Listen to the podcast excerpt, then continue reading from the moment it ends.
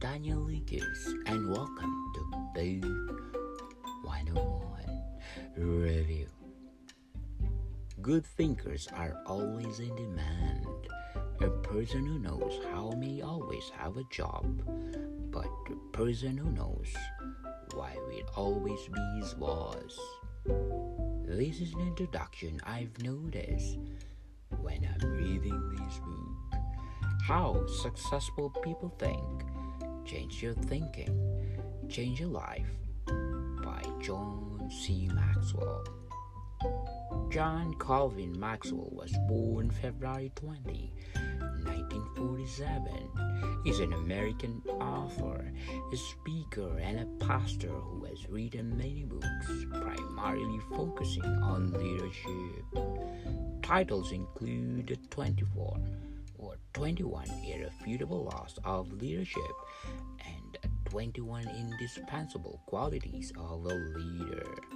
His book have sold billions of copies with some of the New York Times bestseller list.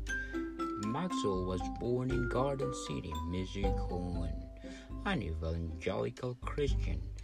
He followed his father into the ministry and he completed a bachelor degree at Circleville Bible College in 1969, a Master of Divinity degree at Azusa Pacific University and a Doctor of Ministry degree at the Fuller Theological Seminary.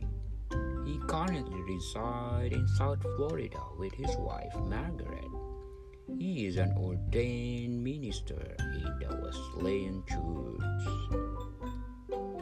How successful people think. Change your thinking, change your life by John Maxwell is a Wall Street Journal bestseller list. How successful people think it's perfect, compact read for today's fast-paced world. America's leadership expert Maxwell will teach you how to be more creative and when to question popular thinking. You'll learn how to capture the big picture while focusing your thinking.